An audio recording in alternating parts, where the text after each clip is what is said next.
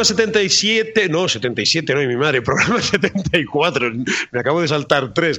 Hola, noctógrafos, es que ¿sabéis qué pasa? Que me he equivocado quizás porque hace tanto frío y tan mal tiempo, pues que el frío me ha dejado ahí un poco totorrón. David, ¿cómo estás? ¿Qué tal, don Mario? Pues muy bien, aquí se han relajado un poquito las temperaturas, eh, pero todavía se mantiene por la noche esos tres graditos por ahí.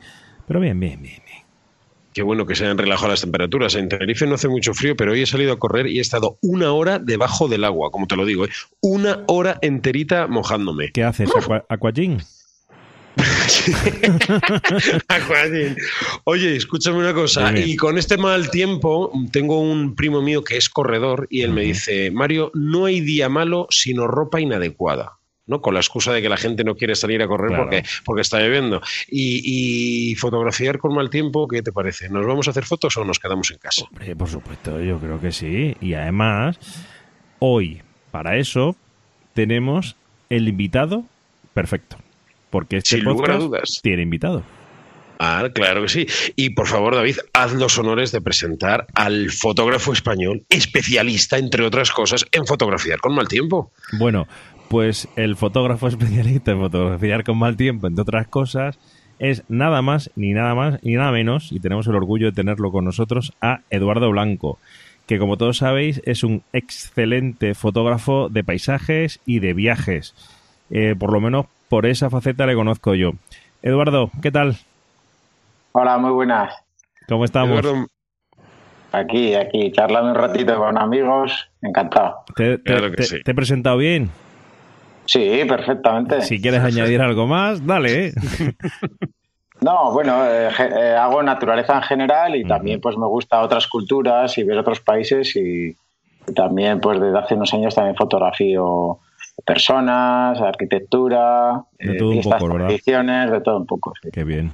Muy bien. Bueno, el motivo por el que te hemos traído al programa, enseño el libro a la cámara para los youtubers que nos están viendo, es la reciente publicación de tu libro fotografiar con mal tiempo, un buen momento. Hacer un libro a mí me ha cambiado la vida, te lo digo así. ¿Y a ti? Pues hombre, como es tan reciente, eh, lo, que me ha hecho es darme mucho más, mucha más tarea y muchos más trabajos nuevos que antes no, que no conocía, una parte de la actividad de, de un autoeditor, ¿no?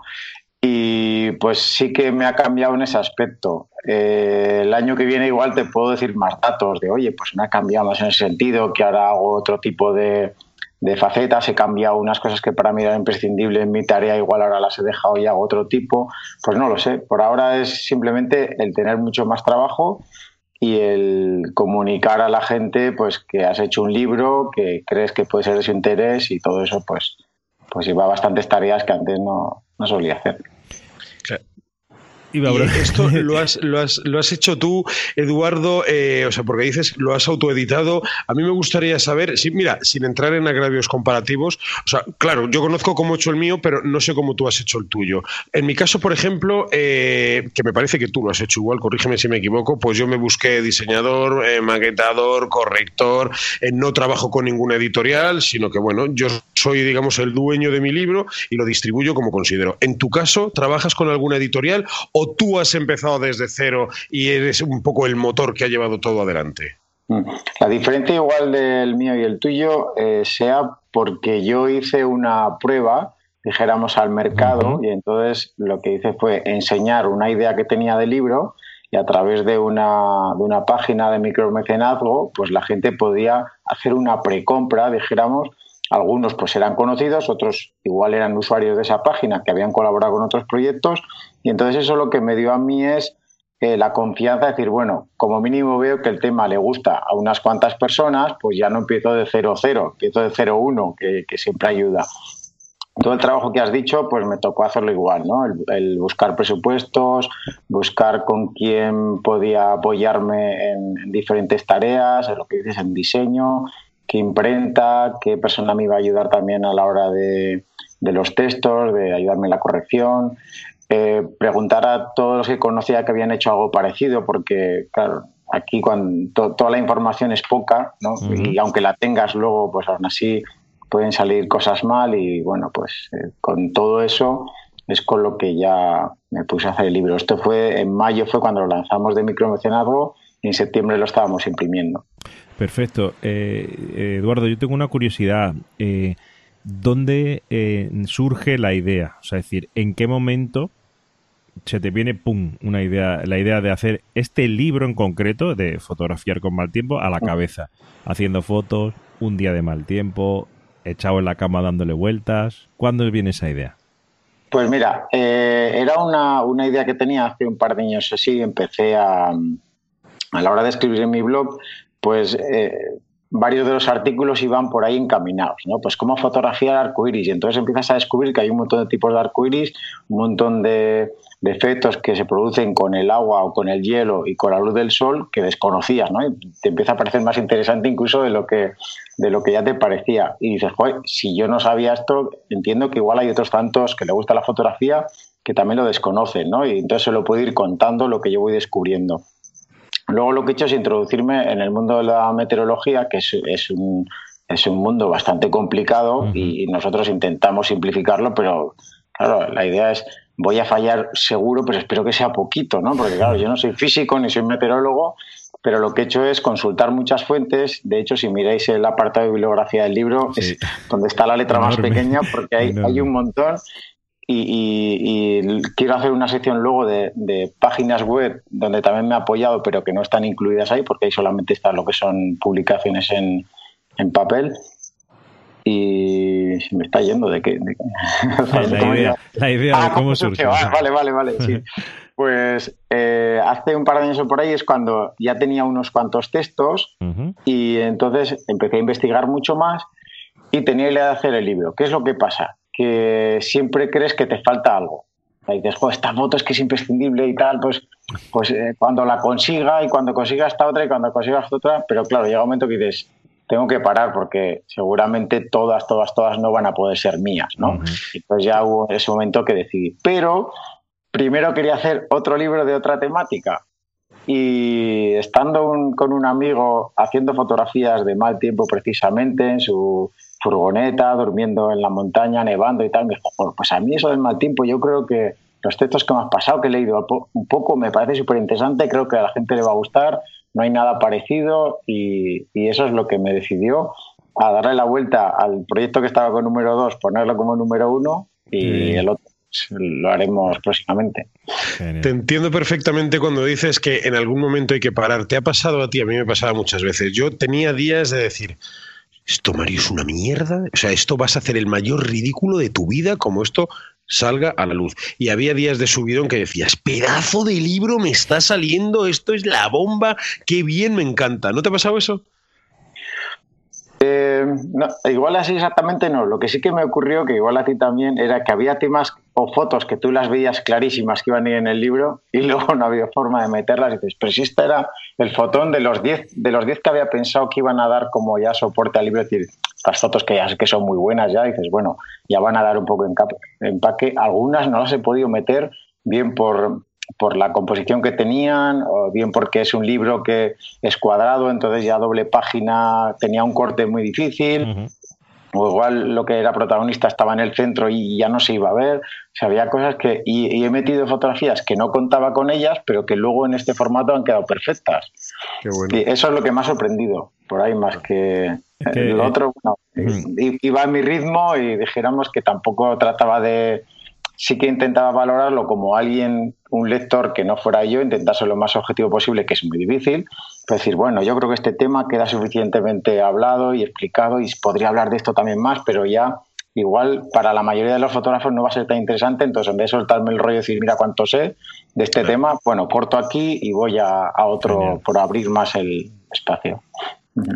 Yo lo que te iba a comentar es eso, que, que entiendo que debe ser muy complicado eh, meter eh, las fotos que te guste sin importar muy poco el formato que tienen en un formato cuadrado, porque claro, tienen que ir fotos, tienen que ir textos, y ahí es cuando muchas veces cuando estás con, con la imprenta dices, pues es que esto aquí no entra, o sea, es que esta foto aquí no, es que esta foto tan chica no luce, es que, y se te desmontan y es cuando fotos que tú decías, es que estas tenían que ir, se tienen que, marchar, ¿no? Es decir, que para que vea la gente que cuando compramos un libro, eh, bueno, parece que eh, bueno, ya está, ¿no? Eso lleva muchas horas de trabajo, eh, mucha selección de fotografías y, bueno, hasta el punto de que el mismo autor eh, no puede meter las que a él le gustaría o todas las que a él le gustaría. Sí, sí, eso ocurre. Papel libre de cloro de árboles gestionados de forma sostenible. Toma castaña, eso me gustó mucho.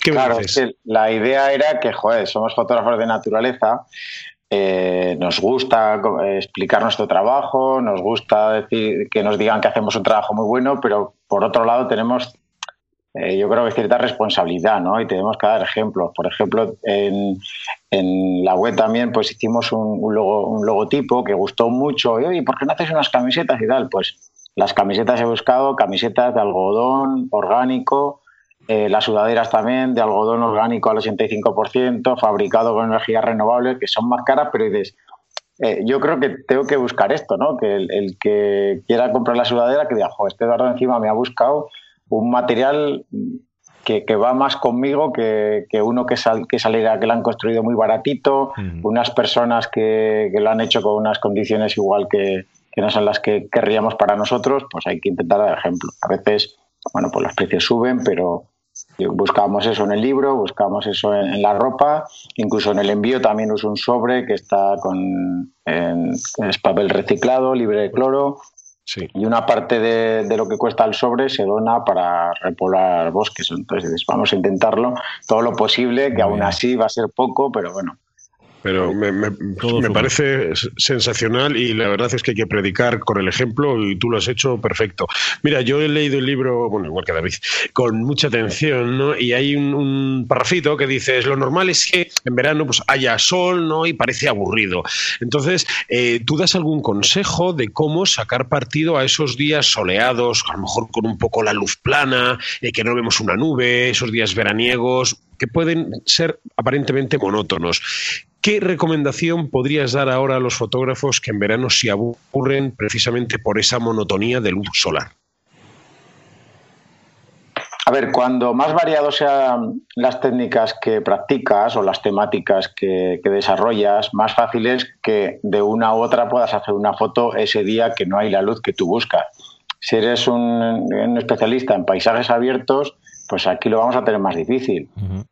Pero si es alguien con un poco de inquietudes, pues enseguida te puedes poner a hacer unos retratos en la sombra en una calle estrechita y puedes estar haciendo ahí todas las fotos que quieras.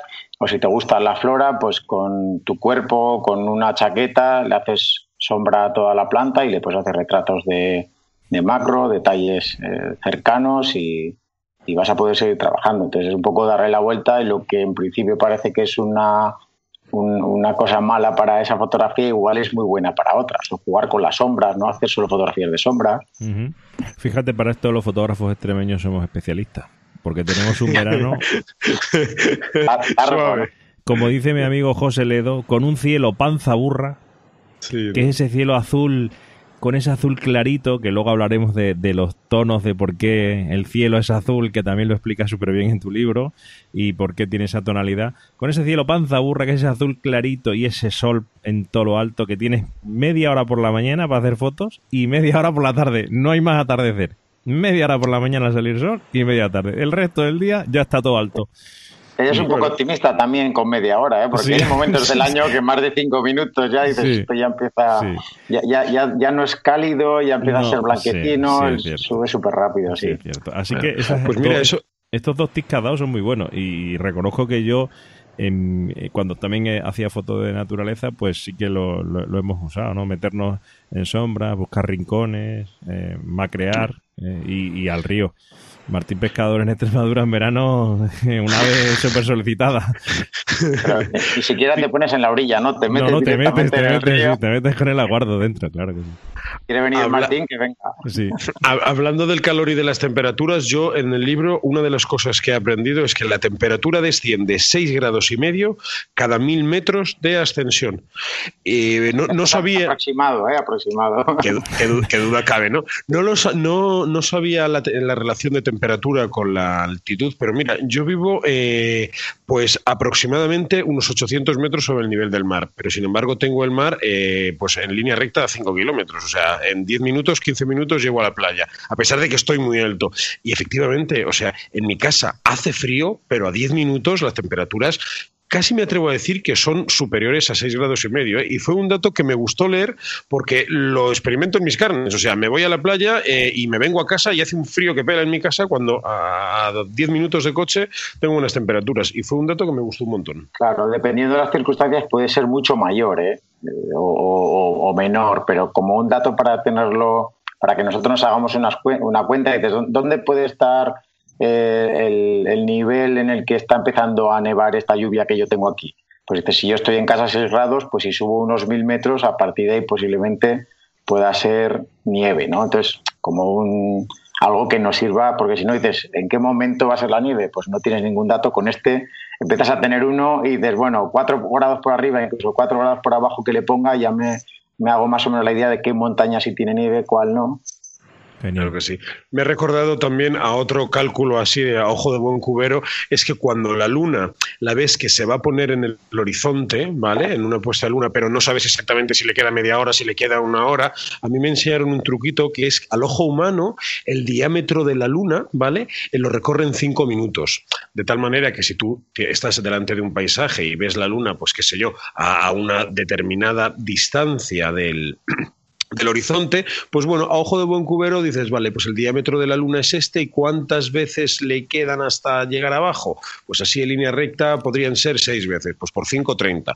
Lo mismo, ¿no? Es simplemente una estimación, pues para saber la lunita ahí cayendo hasta el horizonte. Pues sí, con, el Sol son también como dos, tres minutos más o menos lo que le cuesta pasar todo su disco solar cuando está justo en el horizonte. Si un día lo tienes más o menos controlado, Luego ya durante esas semanas va a durar más o menos lo mismo, porque sí que es cierto que luego verano o en invierno, como no recorre el mismo ángulo, a veces está a la misma distancia del horizonte, pero tarda luego mucho más en llegar.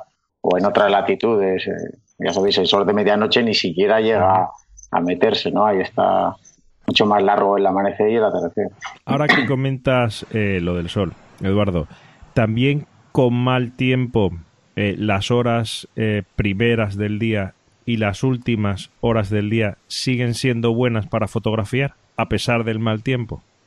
Sí, porque bueno, no hay nada mejor, o sea, estar en, por ejemplo, en la montaña, ¿no? Que está todo muy cerrado, pero a la vez las nubes se mueven muy rápido y de repente hay un huequito que entre todas las nubes han dejado un huequito y llega la luz del sol, ¿no? Pues si esto es a las 5 de la tarde, pues esa luz es muy interesante para hacer un paisaje, pero si es ya justo 10 minutos o 5 minutos antes del atardecer, encima va a ser con esas tonalidades naranjas, que te pueden iluminar las nubes ya por debajo incluso, ¿no? Y, todavía es más mágico el, ese rayito de sol que ha atravesado por fin todo el hueco de nubes. Incluso tenemos en tu libro unas imágenes eh, muy espectaculares de, unos cielos eh, muy iluminados, muy encendidos, que precisamente cuando hay muchas nubes y, el sol es capaz de pum, iluminar, eh, conseguimos unas tomas como las que se ven en tu libro espectaculares que animo a, todos nuestros oyentes y espectadores de YouTube pues a que puedan adquirirlo y verlos porque realmente impresionan. Ah, otra cosa que, que quiero decir, mm, eh, este libro, eh, si no recuerdo mal, quiero que todas las fotos vienen con sus datos ESIF, ¿verdad? Y como más o menos explicando un poquito cómo se han hecho. Sí, todas no, porque... Las tuyas. Sí, las, las mías sí. Es que hay dos imágenes que como, bueno, si había alguien conocido que tenía la imagen que yo buscaba, pues eh, quedaba con él y, dijéramos, lo, lo llevaba directamente con él, ¿no? Pero había algunos temas que aunque tenía yo alguna foto no me parecía suficientemente potente para el libro o aunque conocía a alguien que tenía alguna parecida y entonces he tirado de agencias. Entonces en las agencias no, no me proporcionaban eh, sí que me decían dónde está hecha, pero no los datos ESIF y tal. Entonces, las dos fotos que hay de agencia no, no tienen esto. Y luego hay otra sección donde van las fotos muy pequeñitas, que lo que quieres es ver el tipo de, de nube que es, entonces ahí tampoco le veía Estamos hablando del mínimo, porque mm. la, la... Sí, la mayoría. Sí, sí, estamos hablando de muy poquitas fotos, el resto todas me, venían con su, con su dato, que también es bueno que nuestra audiencia pues, pues lo sepa, porque te, sirve, ¿no? Para aprender. Eh, yo creo que siempre es un dato importante, aunque no es definitivo, pero sí importante. Mm. El feedback que me llega de, de, los lectores es que eso le parece muy útil. Todos me lo dicen, sí. Yo en el mío tengo los datos EXIF también de todas, incluso las coordenadas, fíjate, incluso las coordenadas. El, público lo agradece, le gusta saber. ¿Sabes algo que me ha gustado mucho? Ahora en, tres semanas voy a Islandia y he estado pues con el sistema de capas, como muy bien explicas tú, ¿no? O sea, que, que, no hay que abrigarse mucho, sino hay que abrigarse bien. Y, fíjate, digo, oye, ¿cómo, ¿cómo se contacta con la gente? Pues contando experiencias, ¿no? No solo cómo se hacen las fotos, sino bueno, pues que hay que abrigarse con una primera capa, con una segunda capa, una cosa que me he sentido identificado porque ahora la tengo pues muy presente por la ropita que me he tenido que comprar extra para, para el frío y nada, que me gusta leerlo ahí también. Bueno, perfecto. No, es lo típico que usan, dijéramos, todos los montañeros, porque ahí es clave, sobre todo cuando haces mucho ejercicio, pues claro, va a haber un momento en el que te sobra calor y luego cuando estás parado va a haber un momento donde quieres retener ese calor o sobre todo que no te lo quite el viento. Entonces, bueno, eso los de la montaña lo tienen clarísimo, ¿no? Pero igual el fotógrafo lo que hace es, bueno, como voy a estar quieto, pues me abrigo mucho, con una capa muy grande, ¿no? Y luego resulta que te pones a andar porque tienes que llegar hasta una localización y te, quedas ahí sudando como un pollo y luego estás quieto, te quedas frío, frío por dentro y, al final te tienes que ir y no haces la foto porque no, no, no, te has organizado bien con el tema de la, de la ropa. Con esto del frío, eh, comentas, eh, hay un apartado del libro que, que, se llama Viajar a las regiones polares, ¿vale? Y dices que hay un abaratamiento de los vuelos para ir a, las regiones polares. Y mi pregunta es, si conoces algún destino en particular que tenga ese abaratamiento de los vuelos, ¿no? Por ejemplo, pues qué sé yo, pues ahora mismo hay vuelos a Alaska o hay vuelos a Groenlandia o hay vuelos a algún sitio que lo he visto recientemente en, en el mes de enero de 2017, que es cuando estamos grabando este programa, que sea especialmente barato. Sí, por ejemplo, hombre, a veces no es que lo que tienes que coger de hoy para mañana, pero si lo coges con un par de meses o así, se puede volar a Islandia y de vuelta por 120 euros. Eh, mis amigos que van desde Madrid, 180 euros y de vuelta. Sí, sí, claro, antes, antes no había estos, estos precios. ¿Qué es lo que pasa? Que Islandia es un buen destino para muchos españoles, no solo fotógrafos, ahora mismo, porque le gusta el tema de las auroras, se ha puesto muy de moda el país, y ellos vienen aquí a veranear, pero que les encanta también. Y tienes cuatro vuelos semanales a Alicante, creo que es, y tres, a, Tenerife, Sí, y a Madrid y Barcelona solo hay dos, ¿sabes? ¿Por qué será? ¿Por qué será? Yo ya... Ellos vienen al sol y nosotros vamos a su frío. Claro, claro. Oye, eh, Eduardo, súper interesante. Me gustó mucho el apartado en el libro en el que hablas un poco de la Laponia finlandesa, eh, Rovaniemi y el norte de Finlandia, que yo también he tenido el placer de, poder estar en, la isla de Uko, en ese lago Inari, ¿no? Y, y, bueno, cuéntanos un poco cómo... Por, a mí es que Finlandia me encanta, ¿no? Entonces, cuéntanos un poco eh, qué te parece esa, esa zona, ¿no? De Finlandia para fotografiar a pesar del mal tiempo, ¿eh? Que, me consta que lo hace. Pues esta zona es, eh, bueno, eh, en invierno es bueno para el tema de las auroras. ¿Por qué? Porque tiene un clima muy estable. Entonces, hace frío, pero suele estar despejado. Entonces, claro, eh, no solo tiene que producirse la, la mezcla ideal de tormenta solar con los gases que hay en nuestra atmósfera para que se produzca una, una aurora, sino que la tenemos que poder ver nosotros desde la superficie. y entonces hay lugares que por latitud son perfectos para ver auroras, pero su clima igual es que debido a que igual están cerca de la costa y las corrientes del mar, como viene el aire caliente, al tocar justo con la costa, siempre se producen nubes en esa zona, pues es muy difícil de verlas. Entonces, en este sitio en concreto, en, en Laponia, suele haber un clima muy estable, hay nieve, pero hay nieve no porque acabe de nevar el día anterior, sino porque no se ha derretido y puede llevar esa nieve 15 días y todos los días puede haber nublado también, ¿no? Pero hay un alto porcentaje de días que está despejado y va a ser muy interesante para las auroras. Igual que este, esta parte de Laponia, tienes algunas otras en el mundo. ¿eh? Y mismo en, en, Islandia, pues hay zonas de Islandia donde llueve mucho más que otras o está siempre encapotado y otras pues es más fácil de, de verlas. Aquí además está el río, el, el río no me voy a atrever, te, voy a decir el lago, el río no, no me atrevo a decirte el nombre porque es de estos nombres que son impronunciables para nosotros, a no ser que te lo quieras aprender de verdad de memoria, sino que el, lago Inari, que es el más, es el más grande de, todos los lagos de un país donde hay más de mil lagos, imaginaos que, que, también habrá algún otro majo, pues en invierno es una gran superficie helada y claro, tú vas por allí caminando y al principio pues vas un poco más asustado, ¿no? Decir, oye, ¿hasta dónde se puede andar aquí, no? ¿Soportará mi peso y tal? Y de repente ves que pasa un tractor con un remolque lleno de cosas ahí a toda velocidad y dices, vale, sí, va bien, va bien. Pero claro, al principio tú estás ahí un poco como, como asustado, sí, o hicimos un iglú y te metes dentro del iglú y se oye rajarse el, el hielo, o sea, se mueve, ¿no? Pero claro, tú estás ahí dentro y ves, es que no sé si afuera hay una raja y salías y luego al rato ya te te confías y ya te quedas ahí, ¿no? Y bueno, pues se pueden hacer excursiones como tú comentabas, ¿no? Pues a, en moto de nieve o, o con, con trineo de perros, pues a, esta isla que es una isla que bueno las gentes de allí lo tienen como sagrada. Y hay otra hay una ermita también muy bonita por allí de madera roja que es espectacular para hacer fotografías. Y bueno pues lo único que es un casi todo el terreno es llano entonces es muy bueno para algunas cosas, pero claro, si buscas grandes panorámicas, al final no encuentras casi un punto alto donde poder tomar.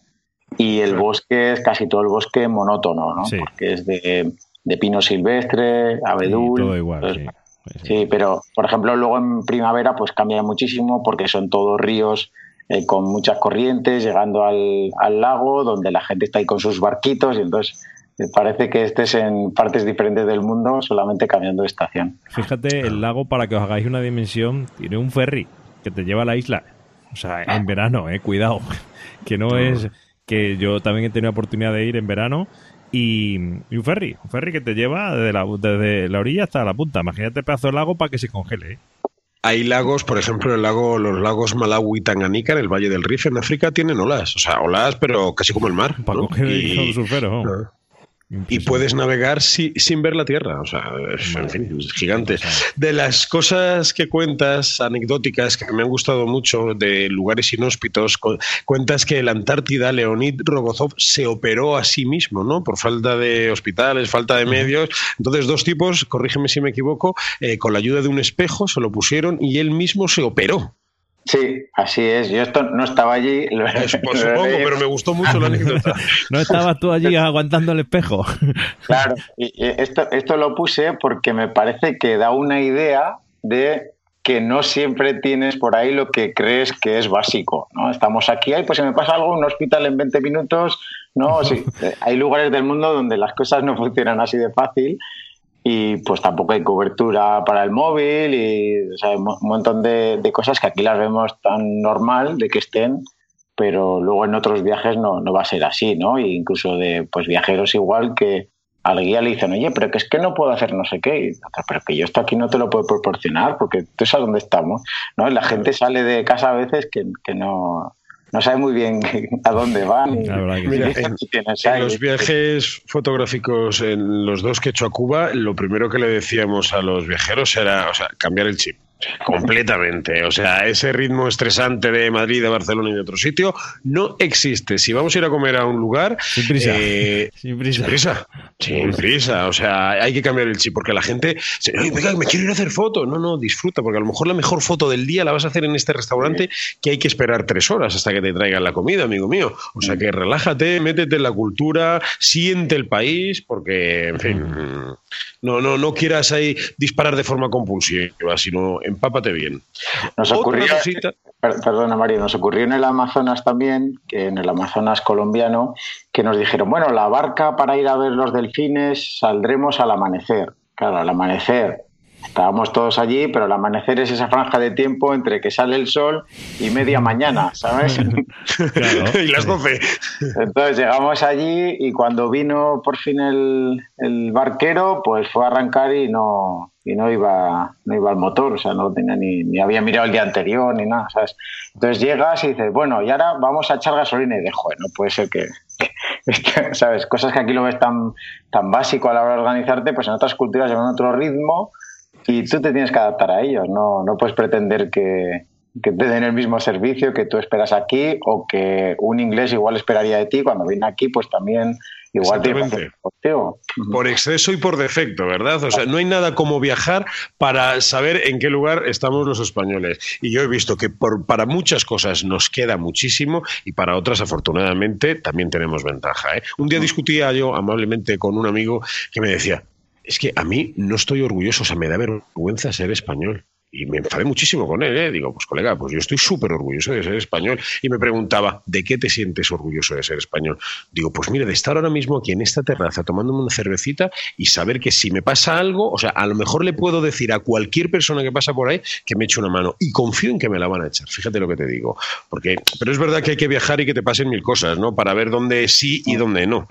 Y bueno, pues sí, los españoles tenemos cosas malas, pero también tenemos cosas buenas. Sí, y, y luego a veces lo que nos ocurre es que no vas como en una burbuja en los viajes y, no dejas que, nada entre, ¿no? Y entonces, eh, por miedo, porque igual me roban, porque igual no sé qué, no te juntas con la gente local y te estás perdiendo, te estás perdiendo muchísimo. Entonces, al final, a mí los viajes que más me han marcado han sido los que he ido solo. Qué bueno. Y, es cuando estás obligado, a partir del tercer día ya, por narices, para hablar con gente, estás obligado a, meterte en su cultura, a meterte en sus casas, a charlar con el primero que tengas al lado y ahí es cuando de verdad aprendes sobre ese país. El, año pasado estuve haciendo fotografías en un bosque al lado de Bruselas y iba a dedo de, de un pueblo hasta el bosque iba a dedo. Y al primero que veía con el coche, oye, claro, se extrañaban porque allí que vaya uno con un equipo de fotografía haciendo dedo para que le lleves al bosque, pues dice, se le habrá roto el coche hoy, ¿no? Pero cuando estaban cuatro días seguidos el tío ahí haciendo dedo, al final la gente, sí, sí, que te vi ayer también, que estás aquí, ¿no? Y bueno, pues. David, ¿tú has, hecho, ¿tú has hecho dedo alguna vez? Yo no he hecho dedo nunca. Yo no, no, no, he tenido la suerte. Porque mira, te, digo, ¿eh? yo creo que. eso, escucha, lo puedes arreglar rápido, eso, ¿eh? Sí, sí, sí. Pero te digo, te voy a decir por qué. Porque aquí en, donde yo vivo en Extremadura, es verdad que las distancias son muy grandes entre, entre un sitio y otro. Entonces no te puedes, no, no hay muchos medios de transporte público eh, con frecuencia. A lo mejor a Salamanca, donde yo estoy, que está a 126 kilómetros, hay dos autobuses al día nada más. Entonces, eh, aquí los 18 es ir a por el carnet de coche, pero vamos, todo el mundo, aunque sea con una tartana. Y, fíjate, sí que sí se veía más antes, gente haciéndolo, sobre todo de moverse de aquí a los pueblos y tal, pero ya muy poco, muy poco. Y, casi todo el mundo eh, tenemos coche, ¿eh? porque las distancias no te permiten de un pueblo a otro, porque no hay transporte público y, la verdad que estamos en ese sentido mal comunicados. Si quisiera el ministro por ahí algo escuchando, que nos ponga mejores comunicaciones. Oye, otra cosa básica que he aprendido del libro y que la verdad que no se me había ocurrido. Eh, si está lloviendo, pues en una bolsa de plástico o tal, pero fíjate, el, rollo de film transparente de envolver los alimentos, pues no se me había ocurrido ni se lo he visto a nadie. Así que otra cosa que he aprendido. Me gustó eso, Eduardo. ¿Cómo se nota que, eh, ¿cómo se nota que este hecho fotos en el campo? Eh? Sí, pero, pero, por la noche con buen tiempo. bueno, a ver, con buen, tiempo y con malo, pero lo del film, coño, digo, pues fíjate, es verdad que Todavía tengo en casa un aguardo de dos, que nos podemos meter un día un milanete o un 7-8 horas y verás que a gusto. Bueno, además con un rollo de film te vale para todo el grupo que lleves ese día. Le preparas ahí el, la funda de lluvia y les dices, aquí no se va nadie a casa hasta que no lo diga yo. Exacto. Claro que sí. Federación Española de Deportes de Montaña y Escalada para conocer la legislación sobre la acampada. Toma castaña. Es que no se puede acampar donde uno quiere libremente por muchas fotos que quieras hacer, ¿no? Pues otro dato que me ha resultado interesante. el, tu libro es un libro no solo de fotografía, aunque te digo una cosa, te has hecho un máster en meteorología, ¿eh? Mi madre, o sea, porque hay dos millones y medio ahí de datos que yo decía, joder, ¿cuánto, cuánto hay que estudiar y cuánto hay que saber para contarlo. Pero no es solo un libro de fotografía, sino que es un libro de las cosas que rodean a la fotografía, como esta, ¿no? Como la, la legislación de acampada. ¿Tú has acampado mucho para hacer estas fotos? En, general, la, acampada libre está prohibido en, todo, el territorio nacional. En todo el territorio, porque igual resulta que hay alguna parte que no. Lo que sí que es posible es cuando estás en una ruta, sobre todo en zonas de montaña, que pernoctes o a gas vivac, entonces tienes que montar la tienda pues cuando has llegado por la tarde noche y tienes que desmontarla al amanecer y seguir ruta. Entonces eso sí que está permitido a partir de cierta altitud. Cada comunidad, si es que te lo permite, pues ya te dice cuál es. Entonces, pues en un sitio donde tienes toda esa toda esa legislación, pues en vez de ir comunidad por comunidad en el BOE, pues las federaciones todo esto lo, lo suelen mirar bien y también te dicen dónde hay refugios y todo esto. Entonces con eso tú ya te puedes ir organizando mejor los recorridos que quieres hacer. Genial.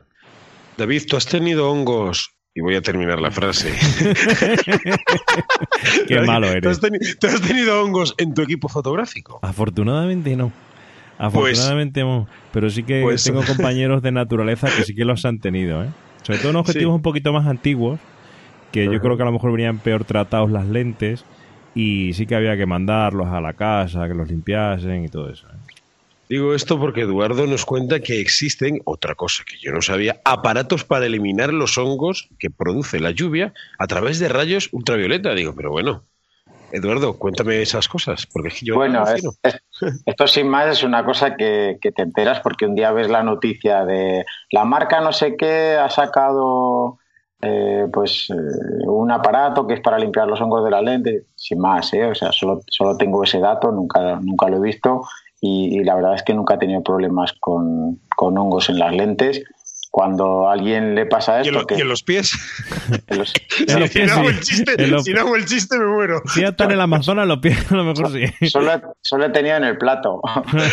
ah, no me parece mal. En otoño. Bueno, yo, yo suelo coger durante todo el año. Lo que sí que podemos decir, yo creo que es un buen, una buena recomendación, es que es las bolsas de gel silica, ¿no? ¿Se llama? Las bolsitas. Sí, el sílice. El sílice.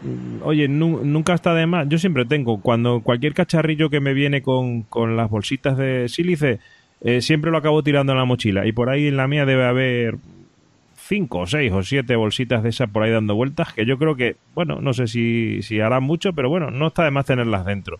Y luego otra cosa que yo hacía cuando hacía eh, fotografía de naturaleza es, mm, y los objetivos habían mojado un poquito o tenían humedad, bueno, pues eh, dejarlos en el coche, por ejemplo, antes de meterlos en la bolsa y cerrar, los dejaba en, el coche, incluso en el suelo de la, del coche, aunque rodaran un poco, y cuando ya se les quitaba un poco la humedad, eh, los, metía en la mochila. No me gustaba meterlos, no sé si esto hará o no hará algo, ¿eh? pero no me gustaba meterlos con mucha humedad directamente en la mochila y cerrar. Porque no, no, lo que tienes que hacer es ya que es en el coche donde me dices, pues te coges una toallita de estas que ocupan tan poco, que te venden en, en zonas, de grandes superficies, de deportes masivos. David, en Decathlon. aquí, aquí no nos corta la boca nadie. aquí decimos lo que nos da la gana. Son y eso por 7, 8 euros la dejas en el coche. Cógete la más oscura para que no se vea que la llevas como... Con los parones.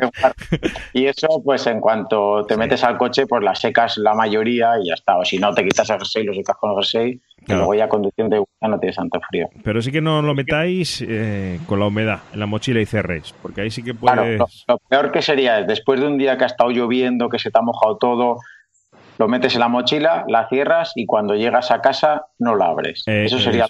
Eso, Entonces, lo mejor sería, pues dices, oye, tengo una estufa, tengo un radiador, pues lo que voy a hacer es, no la voy a poner encima, porque tampoco es cuestión de, de cambiarle rápido la temperatura al equipo, sino que la voy a ir dejando cerca, la abriré y entonces durante la noche pues aquello se irá secando y a la mañana siguiente en principio pues ya estará prácticamente seca o seca del todo y ya no ya no empezamos ya con el equipo mojado. Esto en, sitios eh, pues en Amazonas o sitios muy lluviosos que van a estar todos los días lloviendo prácticamente pues al final es que la, la ropa tampoco se seca. La pones a secar la coges por la mañana y aún huele a humedad no bueno, en, Galicia, en Asturias también pasa esto, que no, no parece que no acaba nunca de, secarse la ropa, pues el, equipo también le va a costar.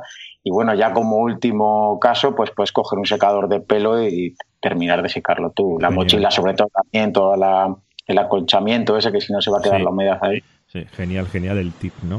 De cuidado, muy bien. Entre todas las cosas que comentas y un poco las técnicas fotográficas incluso, a mí me ha gustado la de los eclipses, ¿vale? Eh, cuando hablas de esa lámina homologada que filtra la luz en un 99,9%, ¿podrías explicar brevemente cómo fotografiar un eclipse de sol para la gente que nos escucha?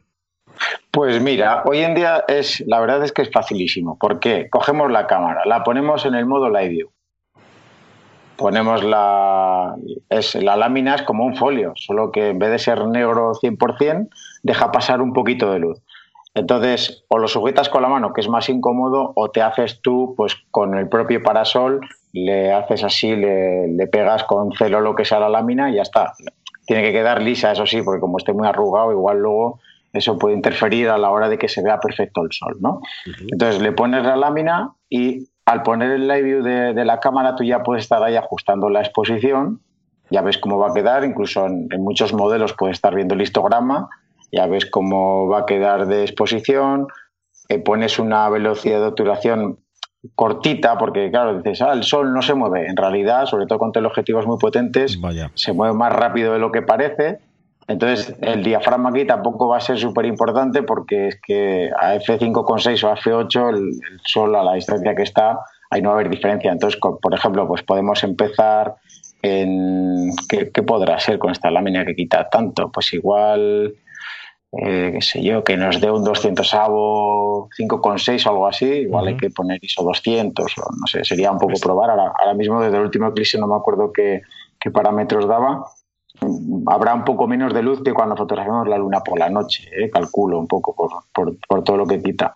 Y, bueno, ¿Podrías hacer una comparativa de es la luz que quita esa lámina con un filtro de densidad neutra, por ejemplo, de 16 pasos? Porque al mm. decir uno partido de 200, eh, eh, automáticamente me ha venido, cuando yo pongo, hago larga exposición diurna con un filtro de 16 pasos, eh, bueno, y, quizás este filtro sea más oscuro que la lámina, ¿eh? porque a 1.16 es que, es que no sé, disparando al sol. Mm.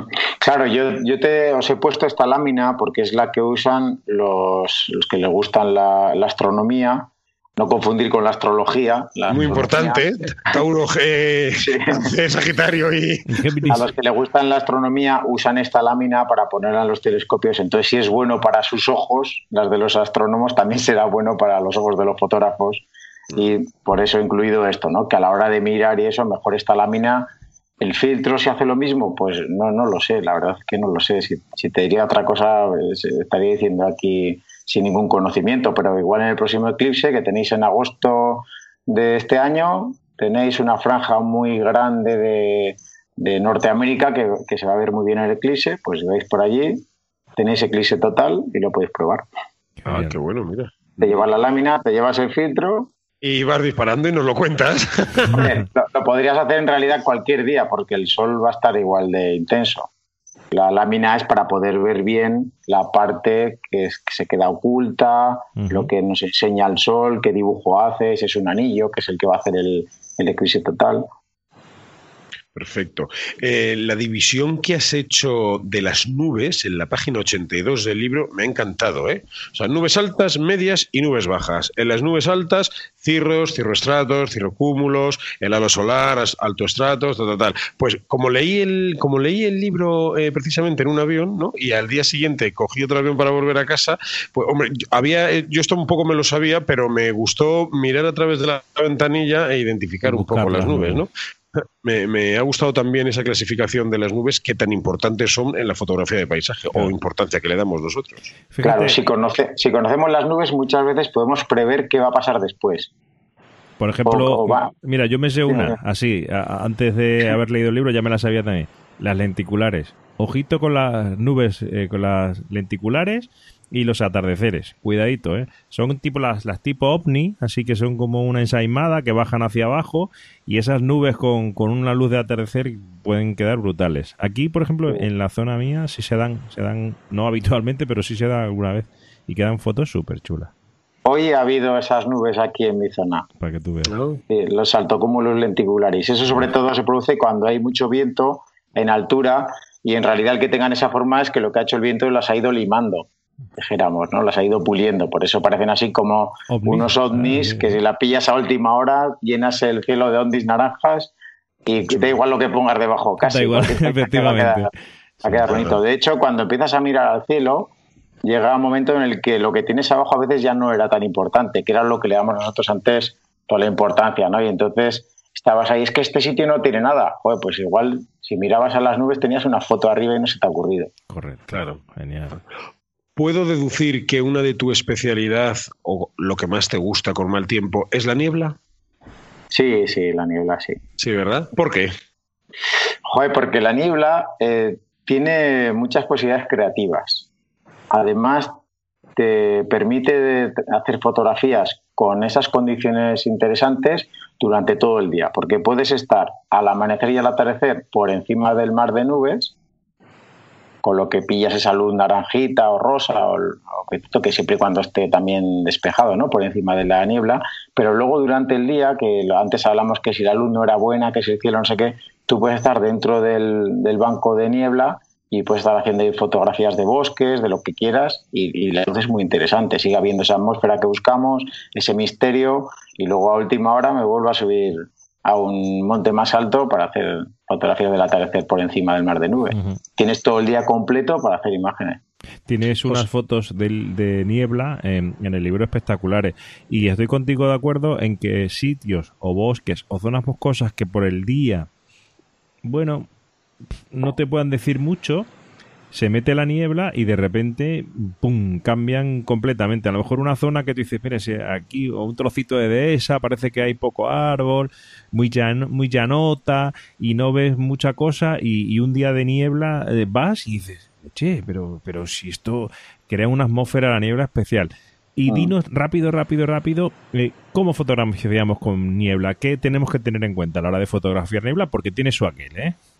Sí, a ver, eh, la niebla, una de las ventajas que tenía respecto a lo que decías antes es que te va a ocultar cosas que en un día despejado lo vas a ver, por ejemplo, qué sé yo, pues que haya unas torres eléctricas al fondo que siempre te han estorbado en ese paisaje que a ti te gustaba y de repente con niebla desaparecen, solo es el primer plano. Entonces es una gran ventaja.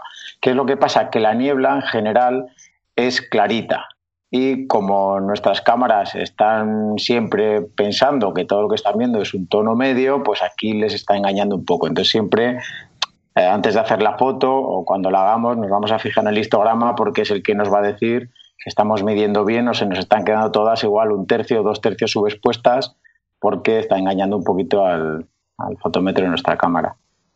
La niebla en los bosques da mucho juego. Yo he hecho alguna foto con linternas muy potentes detrás de cuando hay muchos árboles seguidos y, la verdad es que son chulas. Tienes una foto, Eduardo, en la página, te lo voy a decir ahora mismo. Enséñanosla, enséñanosla para los youtubers.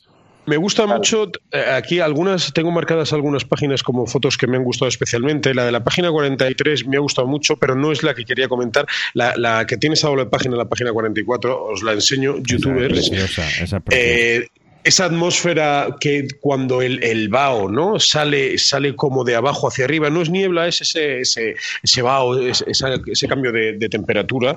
Eh, esta foto me gusta muchísimo, esto es un fotón. Dice, permíteme que lea el pie de página, dice, la luz rasante del amanecer junto a una fina neblina crearon un ambiente, un ambiente mágico en esta chopera junto al río Ebro. Al componer esta fotografía utilicé la perspectiva lineal para conseguir mayor profundidad en la toma. Eh, hecha en Castejón de Ebro, Navarra. Me ha gustado un montón esta foto. Pues esa fotografía a mí me gusta con la fotografía completa. Y ahí, claro, ya ves que la tengo que recortar. Claro. Pues ahora, si a ti te gusta a doble página, te hago la propuesta de que mires cada una de las dos páginas por separado y verás que también funciona. Sí, sí. Efectivamente, hmm. efectivamente, sí, sí, porque ahí, ahí en la de la derecha hay simetría, sí, sí, sí. Funciona cada una por separado, funciona juntas y funciona con lo que le falta a la foto que le tengo que quitar para cortar el panorámico. Qué difícil es hacer fotos. Sí, esta era fácil para meterla en cualquier sitio, sí. Qué difícil es recortar tus fotos. ¿eh? te, déjame que te haga una pregunta que me interesa a mí. ¿Qué te movió a hacer el libro en formato cuadrado? Bueno, no, no es un cuadro perfecto, ¿no? Es un poquito más ¿O es cuadro perfecto? Es, cuadro perfecto, sí, es 22 y medio por 22 y medio. Sí. Vale, perdón. Lo que pasa que depende cómo tiene el lomo, pues claro, parece que sea un sí, perdón. más ancho uno que otro. Pero, pero es cuadrado. ¿Qué te movió, qué te llevó a hacerlo cuadrado? Porque fíjate, yo estoy pensando en hacer otro libro y, no, no quiero hacerlo vertical, sino quiero hacerlo más, no cuadrado, pero más apaisado, horizontal, mm. rectangular. ¿Por qué? Pues porque el 95% de mis fotos son horizontales, entonces quiero hacer eh, pues a doble página o a página completa. Pero ¿por qué cuadrado? ¿Qué es lo que te gusta? Y me gusta el diseño, ¿eh? me gusta el diseño porque no es monótono. Eh, ¿qué, te movió a hacerlo cuadrado? El, tipo folio, dijéramos, eh, lo que tiene es que las verticales encajan muy bien. Pero las, doble páginas vas a tener que dejar espacios y tal, porque aunque hagas panorámico y quieras cubrir todo, va a haber tres o cuatro fotos tuyas que vas a poder recortar ahí, pero como de normal no estás pensando en recortar ese tamaño, te vas a encontrar que luego tienes muy pocas que se puedan. Eh, si llevas tiempo pensando ya cómo va a ser tu libro, ahora que lo estás terminando, que sigues haciendo fotos para el libro, ya irás calculando qué espacio dejas arriba, abajo, derecha, izquierda, porque sabes que luego vas a tener que hacerle recortes. Entonces, cuanto antes sepas cómo va a ser el libro, mejor porque seguramente irás ya haciéndote las fotos. ¿Por qué era cuadrado? porque le iba igual de mal a los horizontales que a las verticales. Así es como menos daño hace, ¿o qué? Claro, dices, lo que me va, el, truco que use para las horizontales me valdrá también para las verticales a la hora de diseñar y entonces luego será más fácil. ¿Qué es lo que pasa? Que luego todas las dobles páginas pues eran siempre unas horizontales que las tenía que quitar de arriba o de abajo. Y en algún momento también he hecho panorámicas muy alargadas porque igual estaba hablando de dos cosas diferentes, dos términos que estaba bien verlo comparativamente. Esa también era una foto que da igual cómo la pusieras, porque al final tenía muchos cortes. Esta me gusta muchísimo, la de la página 9091, pero, pero me gusta, pero una pasada. Es el, ambiente que había ahí era espectacular. Y fíjate, a mí una de las cosas que me ha gustado de este formato cuadrado es que es cómodo para leer y para ver y para tenerlo en las manos. Eh, sí, sí es, un libro cómodo. Me, ha resultado, cuando lo he estado leyendo, me resultaba cómodo. O sea, es decir, tenía ese tamaño justo para ver fotos en buen tamaño y verlas bien. Y, no es el típico libro que ya se, se alarga un poco más, que, que, ya es incómodo para tenerlo en las manos si estás sentado leyéndolo, ¿no? O tienes mm. que buscar un sitio donde apoyarlo. Este me resultaba cómodo en las manos. Fíjate, el, el, formato este cuadrado. Sí, yo quería, ¿eh? No. Quería, quería un libro que se pudiera leer cómodamente, que no lleves media hora y te empiezan a doler ya las muñecas porque pese demasiado, o que sea tan grande que al final cuando quieres leer una esquina y luego tienes que leer la otra, casi la cabeza tiene que ir recorriendo o moviendo tú los brazos para leerlo, que sin mover la cabeza pues pudieras leer. Eh, pesa kilo 200, que pesa, ¿no? Pero si como va a estar un poco repartido entre las dos manos, yo creo que se mantiene bien. Eh, si tienes que llevar el libro porque vas a Madrid a hacer unas compras y ves el libro en una librería y te lo quieres llevar, cabe bien en las maletas, cabe bien en una mochila que lleves en ese momento. Busca, pero a la vez lo más grande posible, ¿no? Porque para darle la máxima importancia a las, a las fotografías. Y a la vez si alguien está pensando en hacer un libro, es, esta medida aprovechaba al 100% el tamaño del pliego, con lo que no perdía nada de papel. Si hacemos otro tamaño, igual te gusta más, pero estás perdiendo de cada pliego un porcentaje de papel que te lo cobran igual. Entonces era optimizar y esta medida la verdad es que lo optimiza muy bien todo. Oye, puedo preguntar, y lo voy a hacer porque como lo voy a preguntar, claro. ¿de cuántos igual, igual, no, me respondas si no quieren. ¿De cuántos ejemplares has hecho? ¿Has impreso? He hecho 2.500. Ya, qué bueno, no son pocos, no son pocos, me parece genial. Ojalá y se te acaben mañana mismo. Ojalá, claro que sí. El libro tiene la calidad suficiente para que se acabe mañana o esta, esta noche. O sea que, desde luego, desde aquí, eh, yo que lo he podido leer y, Mario también, recomendable 100%. Yo creo que es de estos libros que además aprendes. Aprendes eh, truquitos, aprendes cosas que, y sobre todo para aquel fotógrafo que empieza un poco que por definición el día que hace mal tiempo, hoy no salimos. Hoy cacharreamos con Photoshop, porque fíjate que está lloviendo, porque fíjate que hace frío, porque fíjate que es sol más malo. Pues fíjate, y este libro te va a ayudar a abrir esa visión fotográfica, seguro. Yo este libro lo he hecho como si fueran eh, unos apuntes para mí o un catálogo de cosas que, que, puedo intentar hacer en fotografías en exteriores. Esa era la idea y que sea luego una cosa que tengas de consulta, de que si un día ves algo raro en el cielo, uy, vi una cosa que era unos colores, a ver si está en el, en el libro de Eduardo, y a ver, a ver qué me nada. o sea, la, idea del libro es eso, que sea algo que, que, lo, que a la gente le guste guardarlo en la, en, la estantería, que lo tenga controlado de dónde está, porque cuando tenga una duda vaya ahí a consultarlo. Mira, esto que acabas de decir y cuento una anécdota, me pasó a mí. Yo cuando empezaba en fotografía, en el alto del castillo de Monfragüe, niebla por debajo, sol por detrás, mi sombra, y veo ahí como, un, como una cosa, y digo, pero que me estoy convirtiendo en santo o algo aquí, o, o sea, ¿qué pasa aquí?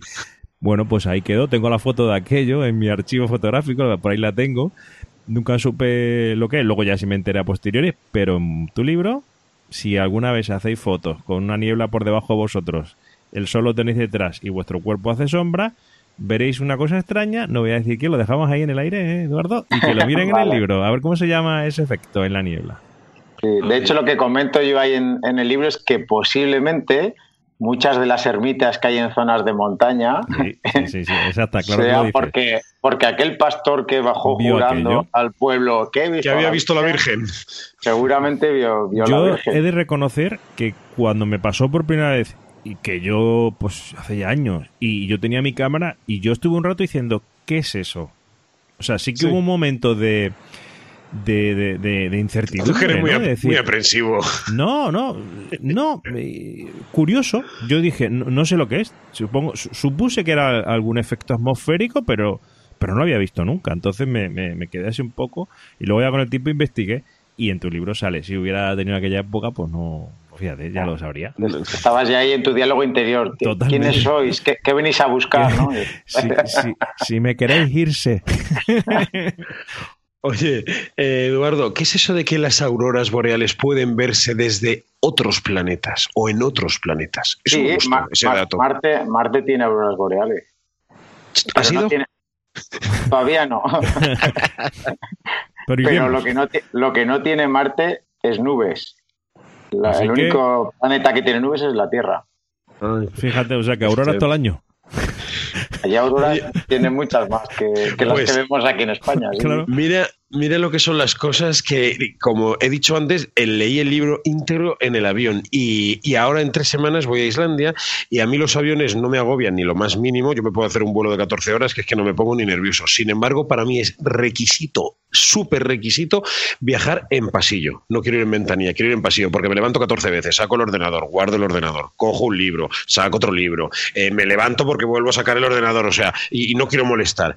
Y leyendo el libro que tú has hecho fotos desde el avión, digo, coño Mario, si vas a llegar a Islandia de noche, sobobo, este vuelo lo tenías que haber cogido en ventanilla. Y fíjate que al, hacer la reserva del vuelo, hasta pagué más por seleccionar el asiento. Quería emergencia y pasillo. y leyendo el libro digo, pero serás tonto si ibas a llegar de noche. A lo mejor vas a, lo mejor era la única aurora que ibas a ver, la del avión. gracias, David. Yo de nada, de nada, chavalotes. Yo es que aquí Eduardo y yo las hemos visto. Tú eres el, tú eres el imberbe que todavía no ha visto ninguna. El, truco de elegir los aviones, tú lo has leído en algún libro de cómo correr maratones.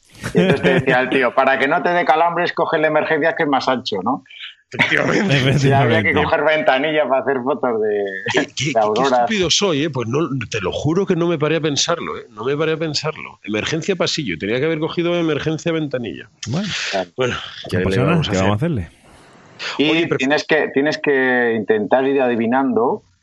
Bueno, hay muchas compañías que usan un, avión en concreto y no varios. otras compañías sí que tienen varios modelos. Pero ya puedes ir diciendo Vueling eh, hasta la ventanilla número 9 no toca ala. Y a partir de ahí toca ala. Ah, llevas, muchos kilómetros. En volados, ¿eh? En Berlín es hasta la no sé cuánto. En Vueling no sé cuánto. O sea, tienes que ir aprendiéndote en qué, avión te toca. ¿Quieres tarjetas de avión? Todo vivir en una isla, Eduardo, todas las semanas tengo que estar ahí. Pues, hombre, tú lo tienes muy fácil porque seguramente el trayecto de Tenerife-Madrid será el mismo avión siempre, entonces tú ya puedes ir calculando. Y como tú tienes photopills, pues también puedes ir sabiendo dónde va a estar el sol, en qué ángulo más o menos cuando tú vueles y si quieres hacer una gloria del avión, cuando haya nubes o niebla por debajo, es calcular que el sol estará en un lado y tú tendrás que estar en la ventanilla del lado opuesto. Exacto. Pero escúchame. Que... de la sombra del avión. No le intentes. David, ¿qué vas a este- decir que te conozco? No le intentes con este que se duerme como un ceporro. no, qué mentira. Se duerme como un ceporro. ya te lo digo yo. Este se monta la y Eso que ha contado de la cámara, eso no es nada, eso es mentira. Ese se duerme y le tiene que decir a Zafata, Mario, ya hemos llegado. Ya le conocen por el nombre allí en el aeropuerto de Tenerife. Mario. Pues ya sabes, el fotopil también para fotografiar desde el avión. Venga, me, tomo, me ha gustado ver dibujos, los dibujos de Photopills en el libro, ¿eh? me, ha, dado alegría. Digo, hombre, esta grafía la conozco yo. Últimamente los tenemos en todas partes, ¿eh? Ayer en Madrid, el otro día en Madrid, hoy, La verdad que es una aplicación imprescindible. Sí, yo, de hecho uso, uso iPhone por el Photopil, porque no, no, me, no me cae muy cómoda la marca, aunque eso estoy hablando por un iMac también, pero bueno. poco a poco, es, el veneno de la manzana, no pasa nada. Esto fue por Photopil, sí, sí, se lo digo siempre, sin vergüenzas. Prefieres F4 a F2,8 por el peso, ¿verdad? Que ese, dato también me identifiqué con él. No, es necesario tampoco tener un, F, un F2,8 siempre, sobre todo si no estás demasiado especializado en fotografía nocturna, ¿verdad? Claro, esto hace fotografía nocturna, hace fotografía de conciertos, fotografía de teatro, fotografía de calle, pues bueno, el 2,8 ahí se agradece, pero si hace fotografía de montaña y tienes que subírtelo, y la diferencia entre un 70-200 2,8 y un 70-200 F4 son 800 gramos, pues es que ahí te llevas la cantimplora con el agua. y otros tantos euros. El 70-200, el, F4 sin IS, vamos. Sí. Ese es una maravilla. Eh, ¿Y cuál recomendarías? Ya que estás hablando de objetivos y a nuestros oyentes les encantan el objetivo, ¿qué F4 recomendarías para paisajes diurnos, para el tipo de fotografía que tú haces? Eh, ya dependerán las marcas, ¿no? Pero yo estoy muy contento con el, Canon 1635 F4. Ajá. Lo, veo mucho más nítido que, los anteriores, el 1740 F4 que había o el 1635 2.8, lo veo que han, han conseguido una muy buena nitidez. El 2.8 nuevo no lo he probado, pero respecto a los anteriores, bastante mejor. Y luego mi objetivo ahora que utilizo para como tele medio y como tele ya directamente es el 100-400 nuevo, que también he visto que han mejorado muchísimo el tema de nitidez, incluso haciendo aves en vuelo lejanas, tú haces tú y dices, pero es que está muy bien enfocado, ¿sabes? Que el que tenía antes el 100-400 a partir de 350, que yo ya no... Flojeaba demasiado. sí, yo veía gente que ponía 100-400 con el convertido 1.4. Yo esto ya no sé si. pero veía las fotos, claro, Internet al final lo aguanta todo, pero luego si quieres hacer imágenes que te valgan también para un libro, tienes que intentar ahí buscar desde el principio siempre la máxima calidad y estos dos me, encantan especialmente. ¿Te ha pasado al convertir tus fotos a CMYK? Eh, ¿Has sufrido mucho? Sí, además, un problema que tenemos es que los naranjas y rojos, esos, eh, la gama de, de CMYK, el espacio de color no, no, tiene muchos de ellos. Entonces, claro, como había los azules se van a violeta. Sí, como había muchas fotos de atardeceres de primeras y últimas horas del día, ahí, ahí hemos sufrido. Sí. Ah.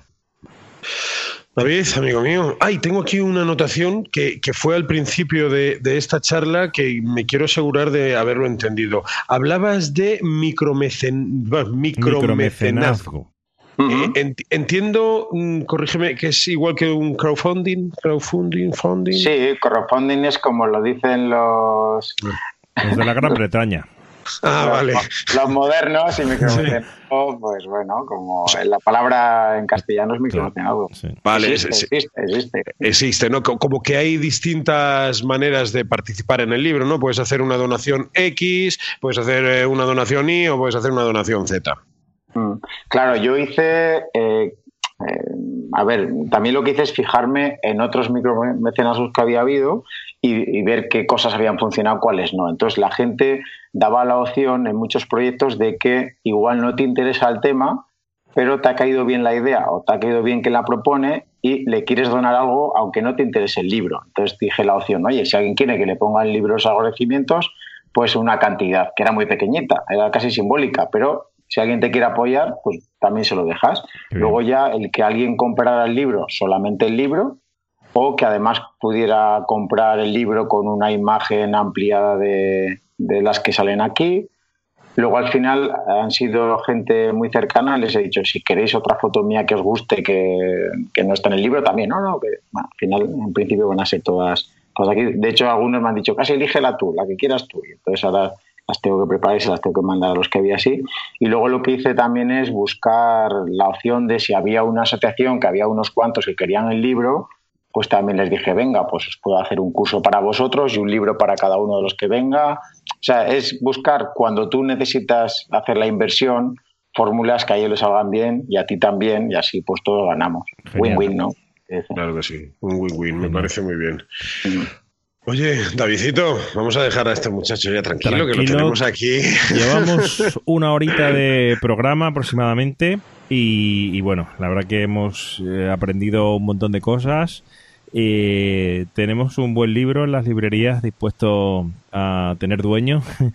Bueno, espera, ¿lo tenemos en las librerías, Eduardo? ¿Lo tenemos en las librerías, Eduardo? Sí, sí, sí. Ha dicho antes de comprar las librerías. Eh, bueno, se puede comprar a través de mi web directamente. Entonces yo lo mando por el precio que van a encontrar las librerías, se lo mando a casa dedicado. Pero aún así, en mi web también tenéis un listado de todas las librerías donde está. ¿Por qué? Porque si alguien necesita urgente mañana, pues claro, yo no se lo voy a enviar urgente para mañana, o igual justo me pilla que estoy en un viaje no sé dónde y en una semana no vuelvo. Y entonces, pues le digo, mira, si lo necesitas urgente, también lo tienes posiblemente cerca de tu casa en esta librería.